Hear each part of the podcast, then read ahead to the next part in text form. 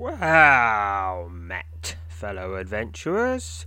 Once again, we are playing as Sir Croakington, and we are doing Proving Grounds 5, The Silver Crest. We've been doing it for a while now, and we've nearly got to Talanus. Well, actually, the small village outside Talanus called Grimswick, in pursuit and while we're searching for the Shadow Mage Nirith, who might have any idea how exactly we were to oppose the Shadow Dragon Muraxa, who apparently has been secretly controlling the world for the last few hundred years, and just genuinely being malicious. Anyway, the next scenario is the road to Talanus, shaking pursuit. And currently, we're teamed up with the wagon driver Col- Colmere, who is apparently responding to being right in the middle of one of the most dangerous adventures yet very well. And I hope the bards all remember that. Yes. Thankfully, and quite surprisingly, the remainder of your journey to Talanus passes without an incident. Due south, Colomere has his horses reshod. First time in a long while, you are not plagued by the nagging fear you are being dogged at every step, just every other step. From near south, the west of your trek takes you through an area of wooded hills, moving in and out of the many towns and villages that speckle the landscape to the south of Tice's grand capital city early one morning, four days after setting out from Dura South, the fluttering banners that adorn the imposing battlements of Talanus's outer wall loom into view, appearing through a veil of mist that conceals much of the city. There now, says Tomley, his voice tinged with pride. Safe and sound we are at the doorstep of our fair king's homes. Dare sir never doubted it. This would make quite a tale in your annals of adventure, I wager. Yes, it, indeed it will. Indeed it will. You stay with Cormier as he proceeds through the main gates and along the city's primary an- avenue, heading for some vague destination in the western sector of the capital. I don't mean to alarm you, he remarks as you pass beneath a broad stone arch, but I think we're being followed. Have a look back. You look back over your shoulder and immediately spot two bearded men on horseback, riding abreast only twenty yards behind the wagon. Each man is garbled in a grey tunic and wears a short sword.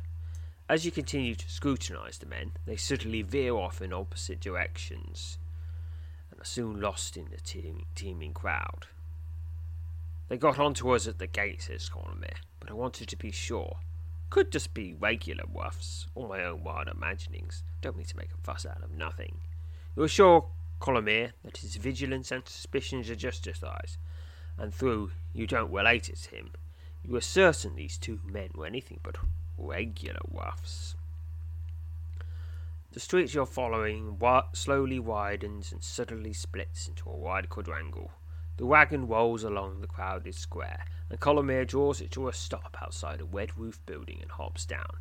He tells you he must go in and tell his paymaster that he's arrived with his cargo, to find out where he needs to deliver it to. Ah, I'll just be a moment with my business, he calls out as he disappears into the building. While you wait, you thoroughly scan the crowded square for any sign of the bearded men, but I find nothing to indicate they entered the quadrangle. As your eyes pass along the north side of the square, however, they lock onto a tall grey stone building. In the centre window, the top of the structure, you spot two faces that seem to be staring, staring directly at you. Your heart skips a beat when you suddenly realise they were the bearded faces of the men who only minutes ago were following the wagon. How did they get all the way up there? Do they have shadow magic? And they just went sloop, sloop, slooped up the stairs. Colomere steps back out of the red roof building, momentarily distracting you from your study. When you turn again to look at the men who are intently studying you, they are no longer there. You glance at every window adorning the face of the grey stone building, but find no further sign of them. That doesn't mean they're not there, of course. You make no mention of it to Cormyr. Not wishing to place Cormyr in any further danger, and prefer- preferring to trust your own feet to his driving skills, in the event that swift flight is called for, you offer your sincere thanks to your companion of the last few days and bid him farewell. I wish you the best of luck, he says, as you make ready to depart. I rather think you won't need much luck, though. It's been my pleasure, Sir Croakington. And don't forget the name Cormyr, if your adventures are some day scribed. Oh, they are, they are. Just a mention, that's all I ask. You again thank him for turning, swiftly making your way out of the quadrangle, heading with great haste for the central part of the city. You move swiftly and haphazardly through the city, dodging into buildings and stealing through stables, abruptly changing course, and in more than one occasion doubling back, in all in an effort to shake off what you believe to be a dogged pursuit of your every step. Twice during your evasive flight, you can again catch sight of the two bearded men. They're always at a distance, and only for a fleeting moment. However, after darting about the city for the better part of two hours, you are believed to have seen either throw your pursuers off your track or cause them to abandon it altogether. You now begin to focus on reaching the village of Grimswick. You inquire of a city guardsman regarding Grimswick, and he tells you the village is three miles east of the capital, to be found directly off the main road leading in that direction. Securing the knowledge, you're within an hour of reaching your objective. You step into Clothier and purchase a very small, plain grey hooded cloak. You emerge from the garment seller's shop, outfitted in the attire that you hope will further to conceal you from any unwanted scrutiny. Now I look like a rock. yes, I look like a rock now, if you know if I don't move. Garbled in your grey cloak, this hood cutting covering your head, you linger in and about the area of the city's main gate until late afternoon begins to give way to the first hint of the arrival of dusk. Then, amidst the bustle and confusion the arrival of a large caravan of merchant wagons, you slip out of the city and head east along the road leading from the capital. It's been every, several hours since you last observed any visible pursuit, and you're beginning to think you may have finally shaken any would-be pursuers. That or they got that or they're being a bit more stealthy than even I can detect. You pray that the added cover of approaching dusk will help conceal you as you make your way along the road heading east from Talanus into the wooded hills where lies the village of Grimswick. Two miles from the city, you encounter the first soul you've seen on this lonely stretch. On this lonely stretch, an old man seated on a rock at the edge of the road, leans heavily on a carved walking stick and greets you with a friendly wave. His breath seems ragged, and you politely and instinctively ask if he needs any assistance. He quickly assures you that he is that he is not. If he is in need of any assistance, he quickly assures you he is not, and asks you how far it is from to Talanus from here. A couple of miles, you say? Well, even this old set of bones can handle that much more, he laughs. Upon rising unsteadily to his feet, throwing much of his weight upon the tr- support of his trusted walking stick. I haven't been to the city in more years than I care to recall. Thank you kindly, good being. you wish the old the, the man luck and what remains of his trek, but he suddenly tells you something that garners your complete attention. Strange folk on the road that way, he says, motioning to the east, which is presumably where he's travelled from. I didn't care, care for the look at them. I don't suppose a respectable toad like yourself would, would either. A word of warning is all I mean by it. You thank the old man and watch as he slowly departs to the west and, ev- and is eventually lost from sight around the bend in the road.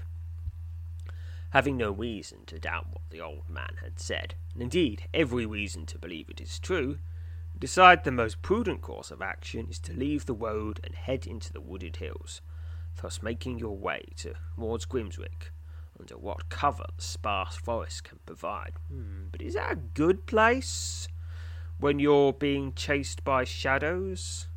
Because forests have a lot of shadows in them.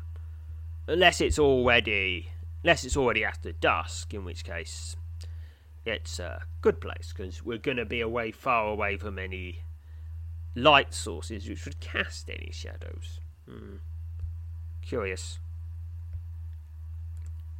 You climb into the wooded hills to the south of the road and begin the final leg of your journey to Grimswick. An overgrown footpath leads you through a hillside orchard, orchard that appears to have long ago been abandoned. You reach the far side of the old orchard and are suddenly startled by a loud hiss and a rush of wind from behind. You turn your eyes north and skyward and behold a strange and terrifying sight. Circling in the dusky sky, no more than fifty feet above the tops of the trees, is a massive black dragon. Now and again, the fearsome cre- creature seems to take on the appearance of deep shadow, and you suddenly realize you are staring at a shadow dragon. Oh no, it must be Maraxa, because Maraxa's the only shadow dragon there is. Unless, of course, He's trained some of the shadow beasts to look like a shadow dragon, because apparently that's something you can do with shadow magic. Without warning, the dragon turns and swoops down upon you, its talons outstretched, and only the rush of wind and the beat of its leathery wings held its swift, stealthy approach. Alright, I have four options, but one I can't do yet. I can use archery, shadow magic, but I don't have that yet fortification, or I could just attempt to dodge the swooping dragon's attack. Well, as before, random.org to tell me what to do. I only have three options, so random number between 1 and 3, generate is number 2. I'm going to be using fortification. Failed. Well, Having failed at your attempted action, you must now attempt to dodge the dragon's swooping attack. You dive to the ground, praying you have acted swiftly enough to spare yourself a deadly encounter with the creature's cruel claws. Picking a number. Bonus of 133. I think this is one of the ones you're pretty much guaranteed to succeed with. 40 from agility, 19 from luck, and 74 from woodsmanship. Pick now. 181. You hit the ground and flatten yourself against it, dodging its deadly, outstretched talons by mere inches. The dragon's momentum carries it past you, but it swiftly climbs into the sky and then turns about as it prepares to again swoop down upon you. The shadow dragon stretches wide its cavernous mouth, and black flames pour out of it, a wide bolt of shadowy fire streaks through the air directly towards you. Got many options. Once again, if I had it, I could use shadow magic. There's fortification, elementalism, gating, or just dodging. Random.org, tell me what to do. Generate. Number three again, so it's going to be gating. Succeeded. 64 experience stood gating. A swirling black portal opens to your right, and you leap into the vortex, emerging from, from a second gate only seconds later, about ten feet from where you previously stood. I'll say, I'll, be more. If I was GM, I'll probably have gating more used for moving my attacks than moving myself. Because you, you're already physically moving with gating. So you're kind of out of the way already, even if you don't use the gating. The dark flame, flame harmlessly strikes the ground in the spot you occupied only moments ago. I was thinking, like, you open a portal in front of you, and then open a portal far away, and the flame just goes through the gate, and then out the other gate, and you're perfectly fine. Just something I would do. Maybe it doesn't work like that. The dark flame harmlessly strikes the ground, a spot you occupied only moments ago. The dragon hurtles past, the, the, t- the spiked tip of his thick, feathery tail passing over only a few feet above your head. You turn, prepared to face another attack, but to your surprise, the mighty beast suddenly breaks into thousands of shadowy slivers that mote into the gloom now gathering in the dark in the early evening sky. As quickly as it appears, the shadow dragon is gone. Is that Maraxa himself? Maybe. Shaken by the encounter, but more determined than ever to reach Grimswick and we reunite, reunite with Helene, and hopefully find Nero, upon whom so much hope seems to rest. You hurry off to the east, moving swiftly through the wooded hills, staying out of the sight of the road.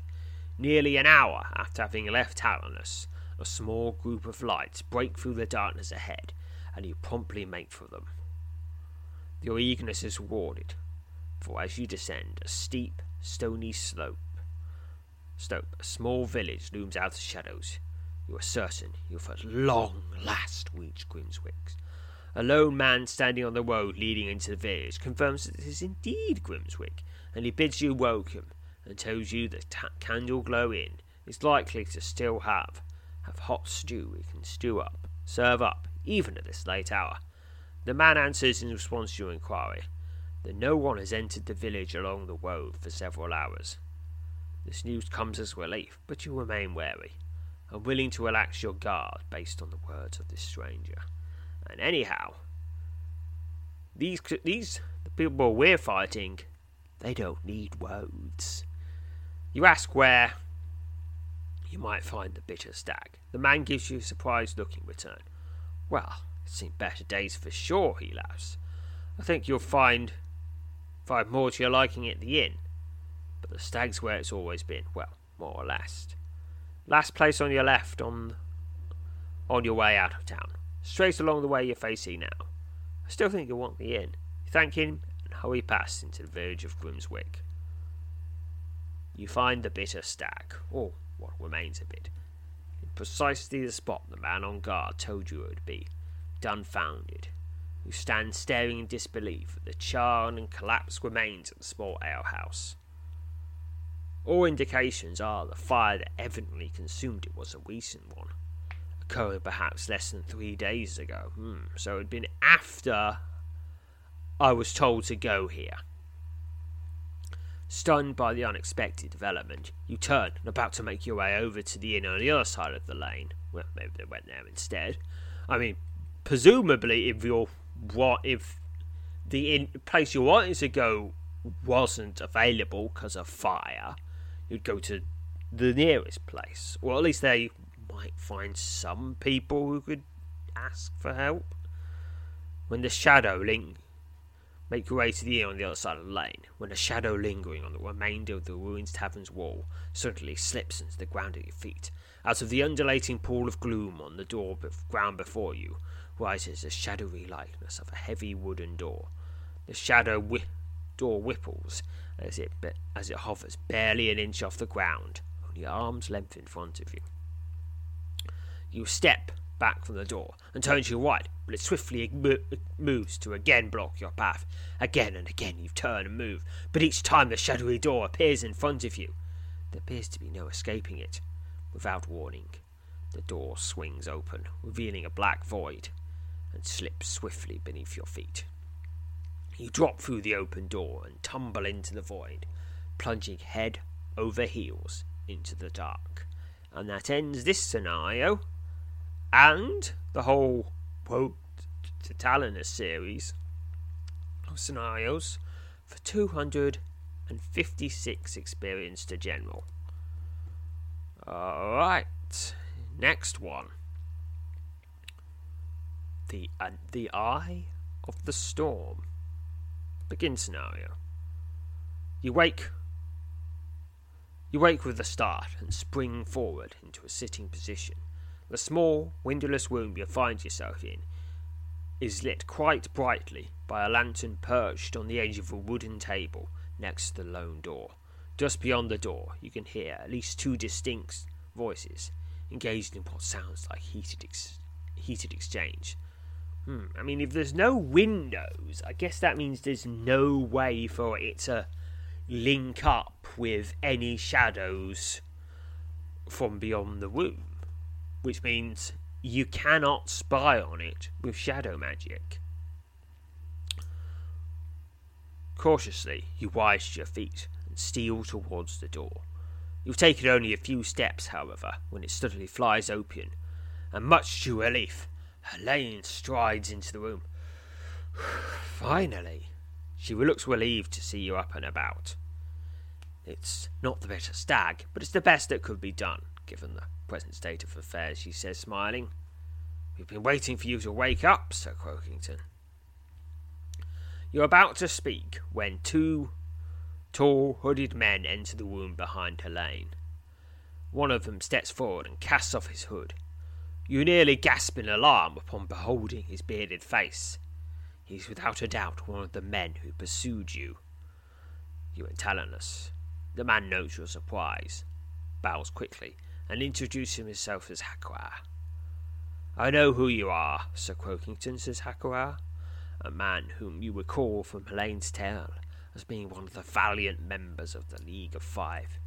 Yes, it was I who trailed you in Talus with my partner here, for you were in considerable danger. Though we were in strict orders not to meet up with you, for such an obvious confederation would have jeopardized much. Instead, we kept watch from afar and dealt more than one devastating but secretive blow to those who pursued you with wicked intent. Ah, that's why. That's why I wasn't attacked by any massed assailants for pretty much the for the entire scenario. Because they dealt with them first. You learn in detail that Hakua and the hooded man standing next to him have spared you from ambush on no less than five occasions since you arrived in Talanus. It is imperative that you arrived in Grimswick without being followed, says the hooded man next to Hakua. And, for the most part, we succeeded. The shadow dragon you encountered just before the village was most unfortunate, and certainly not random. I do not believe it was actually Moraxa, but it reveals the depth and the perilous la- nature of the agents in his employ. Wait, there's a shadow dragon other the Moraxa? Or something that looks like a shadow dragon. The hooded figure steps forward and places his hand on his shoulder. Thought you might have recognized my voice, he says. Perhaps you're just a bit wary yet. The figure standing before you throws back his hood, and you find yourself staring at Wendell, the grey haired leader of the Silver Crest, a man you've come to know as both an ally and a friend. Initiates a shoulder cross. Hakua saw fit to equip me with a beard, much like his own, says Wendell and I dare say I would hardly have recognised myself in it. Apologise for any alarm I may have caused you, but can only say it was a necessary measure. Glad to be rid of the beard, though. You'd like to, though you'd like you'd like to know. Windier again places his hand on your shoulder and looks you squarely in the eye. I've kept many things secret from those I've known these many years, he says in an apologetic tone. Helene has told me she has made my past clear to you, and yet I beg your forgiveness that you not hear it straight from me, my dear friend. There are to be no more such secrets. You are certainly glad to see Wendell again, and quite happy he has come to no apparent harm. For the next small while you relate to the others the events that brought you from your parting with Helene to the door of the bitter stag in Grimswick. Wendell listens carefully to your narrative and then fills you in on the details of his own recent doings. Where I've been, what I've seen, and what I've learnt since last night. Since the light I last last party party company with you has filled you filled me with no end of terror, he says, where you're embroiled in a dark, wicked enterprise and taken root in the shadows, grown unchecked unto the veil of night, which has only now begun to take on its true, insidious form. Yet it may already be too late. The four of you yourself, Wendell, Hakua, and Helene step out of the small room and into a larger, lamplit chamber where half a dozen chairs surround a circular table. Wendell sits and motions for the rest of you to follow suit. When everyone is seated, he proceeds to relate to you what he has presumably already told the others. You learn that when he abruptly left the headquarters of the Silver Crest on that fateful evening, he was fast on the track of Meraxa himself. The dragon was near on that night, he says. The shadows spoke to me more clearly than they ever, ever have in the last hundred years. Though every whisper was a warning issued in desperation, and I realized I was in grave danger to those around me. Moraxa was closing in on me, and me alone. Wendell tells you that Meraxa had at last emerged from the shadows in which he dwelt, to exact revenge on the three surviving members of the League of Five, and by the same breath to protect a plot now drawing near to its time of its execution. I was the easiest to find, no doubt, says Wendell, for though I kept my past a secret, I did not live in obscurity. Meraxa was out for more than revenge. While my demise was a pressing mark for him, he had darker, more far reaching plans afoot. I soon learned that his powers of mind control have grown in their potency, for he nearly succeeded in gaining mastery over me when I at last came face to face with him on the outskirts of Twithwick. If he can, if he can nearly mind control Wendell, what could he do to me? Wendell tells you that while making his way out of Twithwick, he encountered Meraxa in human form at a spot where the road plunges into a deep forest that borders the wind wither. You learn, surprisingly enough, that at first the encounter was not one of violence, and indeed the dragon, shadow dragon seemed somewhat conciliatory in his manner. The shadows never cease screaming their warnings to me, says Wendell, and I soon found myself waging a battle to regain control of my thoughts, as the dragon's potent mind control vied for ownership of my very being. I've no doubt he wished to attempt to transfix me and bring me into his fold as a powerful but subservient minion, before he finally, before he was finally forced to engage me. Last, able to escape, Windle tells you he fled with all possible haste to Tannenus, following up on an ages old clue, guided by the whispers of the shadows, with the hope of somehow finding Nirith in the kingdom's capital. His only line of hope, he says, that was that together with the master of shadow magic, defeat might be wrought upon the dragon and his schemes. Meraxa did not pursue me further, but Prythin and Iskritar did, I spent several sleepless nights and, lo- and long, harrowing days, evading them over, over the open country between Twithwick and Tannenus. Yes, Sir Croakington, they are fallen, their minds now firmly in control of Meraxa. He will, he will do with them as he pleases. I very much doubt we will ever again know our dear friends as we have known them. Blimey, that's that's sad. Well, Wendell tells you that while in Tannenus, the shadows led him to Hakrir, who was already roaming the city in search of Nirith. He, too, had found himself the target of Meraxa's minions, barely able to escape escape from them with life on more than one occasion. Meraxa led Wendell to Grimswick by the cover of night, and here, in the cellar of the Candleglow Inn, they, along with the recently arrived Helene have eagerly awaited you. Okay, how did Helene move so fast? I mean, I was on a wagon a lot of the time. I guess shadow magic. The portal that brought you here, down here, was Hakrir's doing, says Windle, stirring your memory at the shadowy door through which you tumbled before waking in the inn, inn cellar.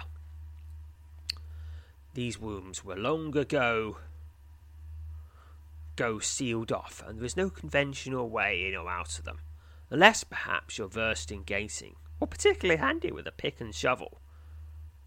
This place affords us, at least for now, the rare luxury of secrecy. You quest your window further about Pritham Iniscritar, interested to learn more about the likely fate of your fellow members of the Silver Crest, Mundo High Severly. Like Trail, trail Trock before them, and undoubtedly countless others those minds never entertained even a hint of wickedness. They are under the black spell of the dragon, he says grimly. I can only tell you, the Marax's spell has held sway over Treylock, a man whose mind and resolve are most formidable for centuries without abating. For the foreseeable future, as much as it saddens me, put Prithim and Iskritar must no longer be considered allies. They are, at this moment, without exaggeration, two of our most dangerous foes. Hakuin tells you that he, like Windle, has led to Tal was led to Talanus in the search of Nirith, hoping that the Master of Shadow Magic would provide counsel, or indeed reunite with his old councils, comrades, in the face of Morax's re-emergence. We were led here, inexplicably, to the bitter stag in Grimswick, and when at last we at last behold our mysteri- mysteriously prescribed destinations apart at Ash, we feared the worst. The millions of Moraxa proved to be one step ahead of us again. Okay, okay. Okay, who has been guiding us here? Is it Moraxa? No, no. No, Moraxa wouldn't leave, uh, leave us into the one place. We can't, he, he can't spy on us. No, no, it must, must be Nirith. I mean, I mean, it could just be the Shadow's own agenda, but the Shadows really don't bother themselves with such things.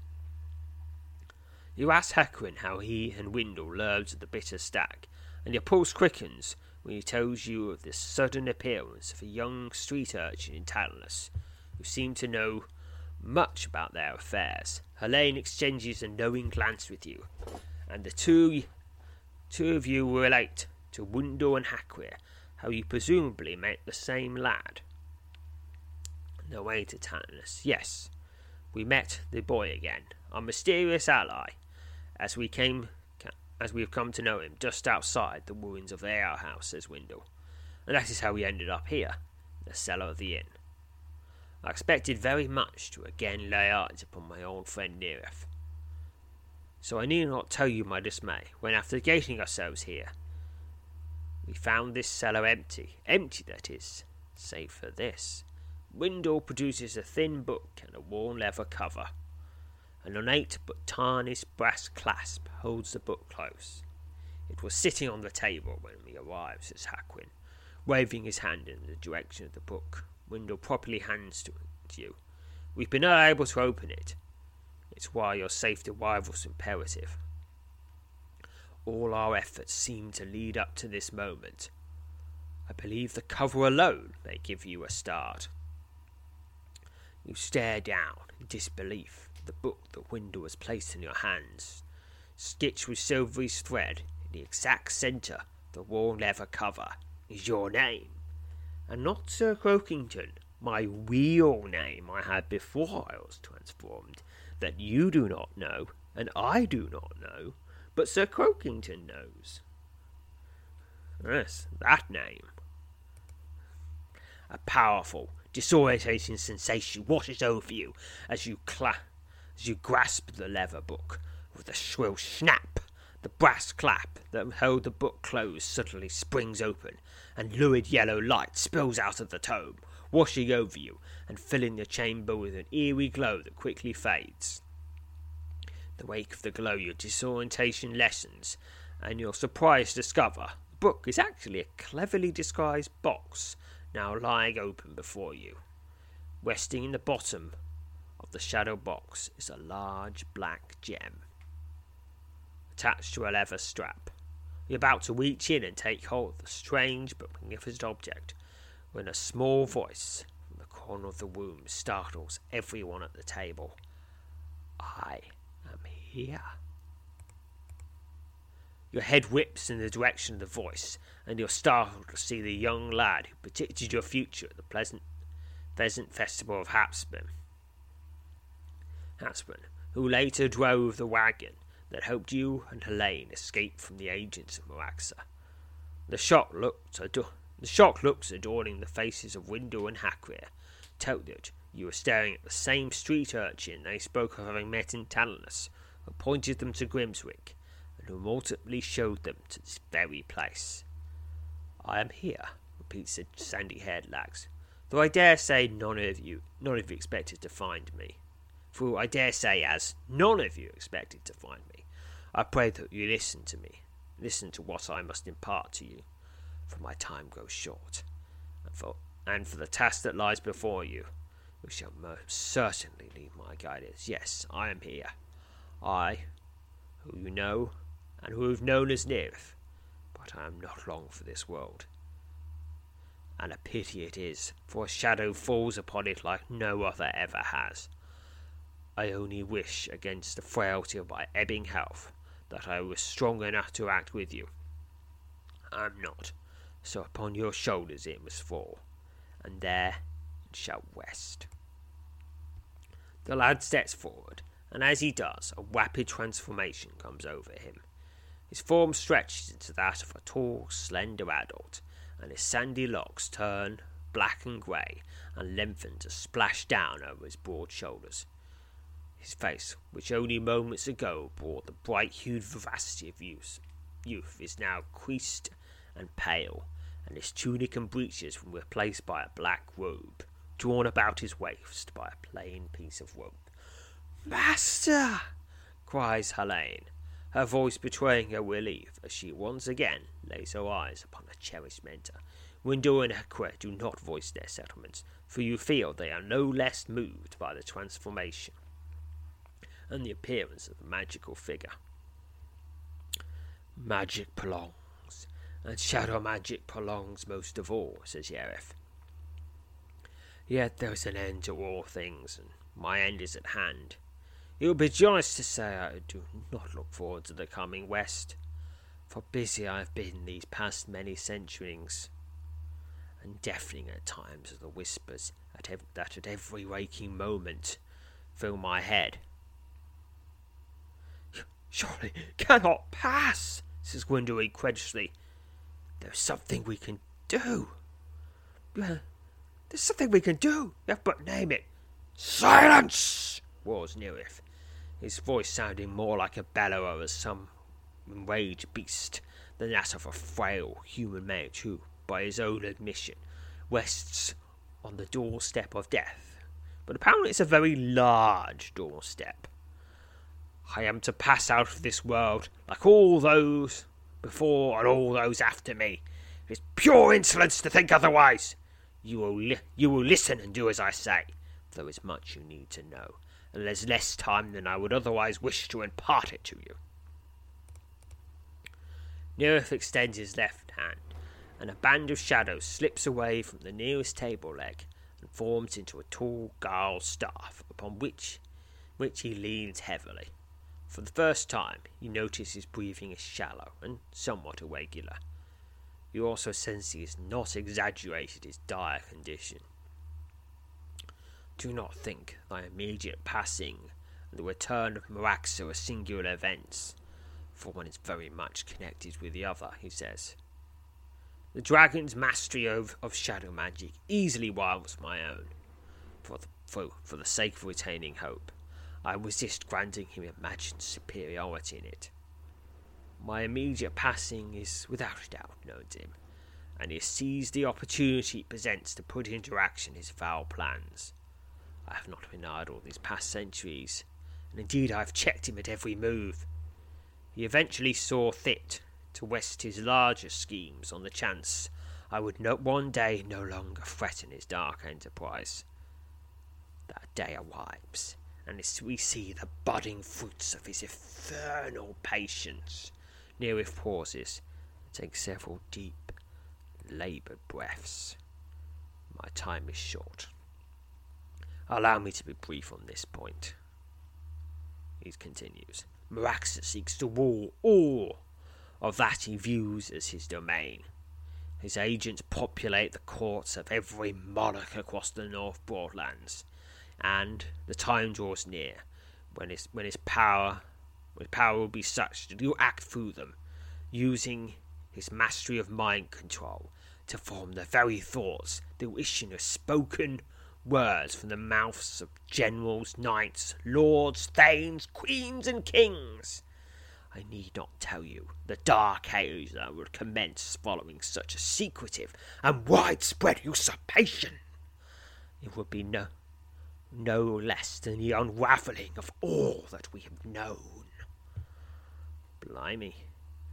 Eh, I guess that is a disadvantage of having an absolute monarchy, because you can control just a few people you've got the kingdom.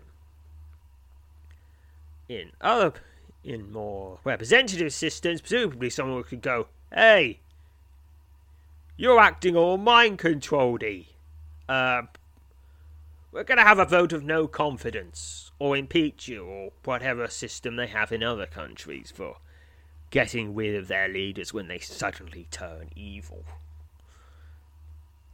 But in a monarchy, I mean, all you can do is stab them.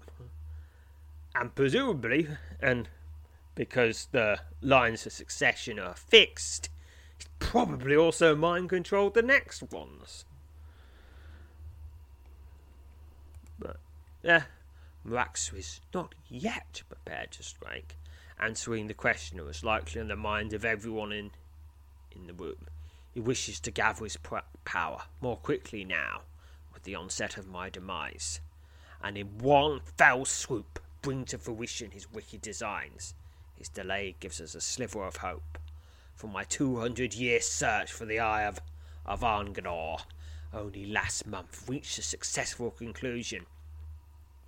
I'd hoped to pursue retrieve the artifact myself, but such a task is beyond me now.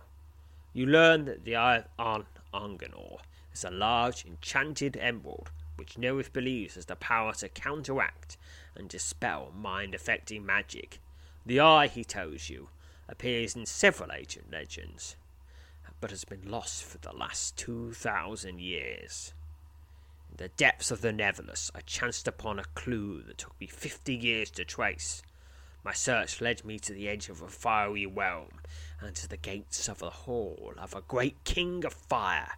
There, somewhere in these flaming passages lies the Eye of Arnganor, and perhaps the last chance we have to send the send to ruin the plans of the Shadow Dragon. Yes, yes. Since all his schemes rely on mind control, yes, something that spells mind control would pretty much send him back to square one. And Admittedly, he could probably rebuild eventually, but while he's doing that, we stab him!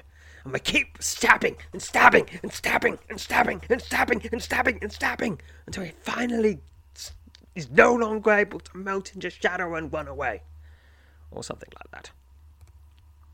Master, says Helene, her voice resolute, what hope have we if you're not with us? Without your power to rival his own, you will have nothing left to fear and crush us at the first. Can we not? There! Interrupts Nirith, pointing with his frail hand. It's the black gem on a leather strand on the, the bottom of the box on the table. Perhaps you do not recognize that stone, for there are only ever a handful of them. It is a stone of conveyance, the one thing that sets my mind at ease, even even as my departure becomes imminent. Sir Croakington, take hold of the stone. Heeding the words of the ancient master of shadow magic, you reach into the box and close your hand around the large gem. Almost instantly, your mind is filled with countless unfathomable images that sail by in rapid succession. Your head, your head echoes with the roaring hiss of a thousand whispers you have acquired the power of shadow magic. Your current level of mastery is 10, which is apprentice. I've gained 16,384 experience to shadow magic. Whew, that's a lot. Yes. It has to be a lot because you you this you get shadow magic late into the game and you have to give it a huge boost to start out with so that it's not permanently dragging behind all the other powers. Not, it's not so much a bigger deal now because XP is stored for powers you don't have, for skills and powers you don't get. But when this was released, you'd have learnt Shadow Magic and had no experience with it, and were just about to take part in adventures where you want it to be level 60. Part of my mastery of shadow magic is now bestowed upon you, Sir Croakington, says Nirith. I hope you will find the shadows accommodating as I have these these many centuries. You will certainly come to know them, as I fear you must. Nirith explains that along with his knowledge of shadow magic, the stone stoner conveyance has imparted onto you a window into his own spirit, which he hopes to be able to aid you as best he can, even when he is no longer among the living. There is no other course that will suffice, he says, looking in turn at everyone present. The Eye of Anganor must be found, and its power must be used to dispel the magic of Muaxa that casts its shadow over so much. Without his mind magic at his disposal, even the mighty Muraxa, as powerful as he would remain, is after all only a dragon. Didn't we say that once, Windle? Yes. Yes, we did, Spars Windle. They're all only dragons. Hakua laughs nervously and Helene's brow furrows as she smirks. The sombre mood that has hung over the meeting is momentarily lifted, and you sense that a great weight has been lifted off the very soul of the ancient Shadow Mage. For all the magic I have summoned, summoned and wielded, I have but one task left to undertake, says Nirith.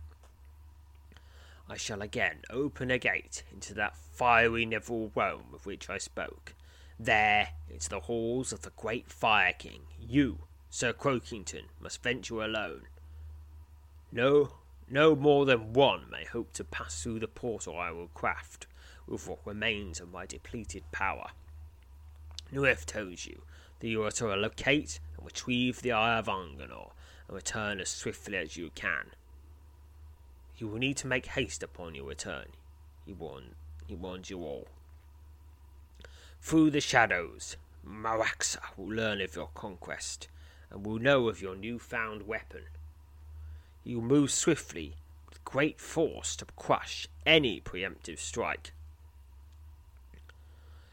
And you will still be here, Asaka? I will reserve what strength and potency I have left to reappear upon the return of Sir Croakington, replies Nirith.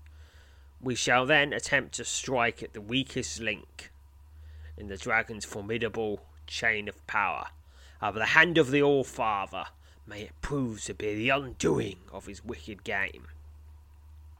Nirith looks at each of you in turn and bows before taking two steps back towards the corner of the chamber. You watch with great fascination as the frail, black robed shadow mage rapidly transforms once again into the sandy haired youth. Though spirit seems to bear none of the oppressive weight that hangs heavily over the rest of you. With a quick nod, the young lad slimmers brightly and vanishes. Well, that was certainly something, says Windle. Helene nods. But where is this portal to the realm of fire? asked Hakua, throwing up his hands. It's all well and good that Master Neof has his plans, but it all seems a bit cryptic and uncertain to me. If I were to make any suggestion, it would be that the loud crackle intense heat and bright glow of a roaring fire suddenly fills the room. The four of you turn and stare in silence at the tall arch of flame blazing away against the south wall. Between the burning columns swirls an icy vortex. Well then, there we have it, says Hakra. And that finishes this scenario. And it's also noon. That's why my alarm's going off. There we have it, Hakra. And that finishes scenario with 256 experience to general. Now we've we've passed 50 minutes, so we'll get the actual eye in the next episode. But first thing to do, we're going to be having we're going to have to use a lot of shadow magic in in the following following scenarios because that's why we've been taught it. Because it will come in great use. Yes, and curiously enough, even if you even if you happen to have one of the few characters in the game who can't even use magic, your stats will be raised until they can. Alright. Using the stored experience, I just gained another 36,384 experience to Shadow Magic. And I think that's. That's all of them. That's every skill and power learned. Let me just check. Yep, no more no more skills or powers to learn. I've got all the skills all the powers. Even if some of the skills I never use. Time to train Shadow Magic. Gotta get to a safe location first. Alright, how far can I get it? training up Shadow Magic. Just clicking a button. Don't have to do anything else. Level 30. 40, 50, yep, and 60. Uh, with uh, and okay, I've got it up to level 67 Shadow Magic, which makes it actually a higher level than many of my other skills and powers. Not as high as not as high as necromancy, which is level 71. But still, lots and lots of shadow magic is now at my command, which will surely come in handy for the next scenarios, which we will continue with. The next scenario being a warm welcome. That that is the next scenario. But that will wait until next time. And until then, farewell, fellow adventurers. Here in America, work is in trouble. We've offshored our manufacturing, sent away good jobs, and lost so much ability to make things. American Giant is a company that's pushing back against this tide. They make high quality clothing, sweatshirts, jeans, dresses, jackets, and so much more right here in the USA. Visit American Giant.com and get 20% off your first order when you use code STAPLE20 at checkout. That's 20% off your first order at American Giant.com, promo code STAPLE20. When you need mealtime inspiration, it's worth shopping Kroger, where you'll find over 30,000 mouthwatering choices that excite your inner foodie. And no matter what tasty choice you make, you'll enjoy our everyday low prices, plus extra ways to save, like digital coupons worth over $600 each week. You can also save up to $1 off per gallon at the pump with fuel points. More savings and more inspiring flavors make shopping Kroger worth it every time. Kroger, fresh for everyone. Fuel restrictions apply.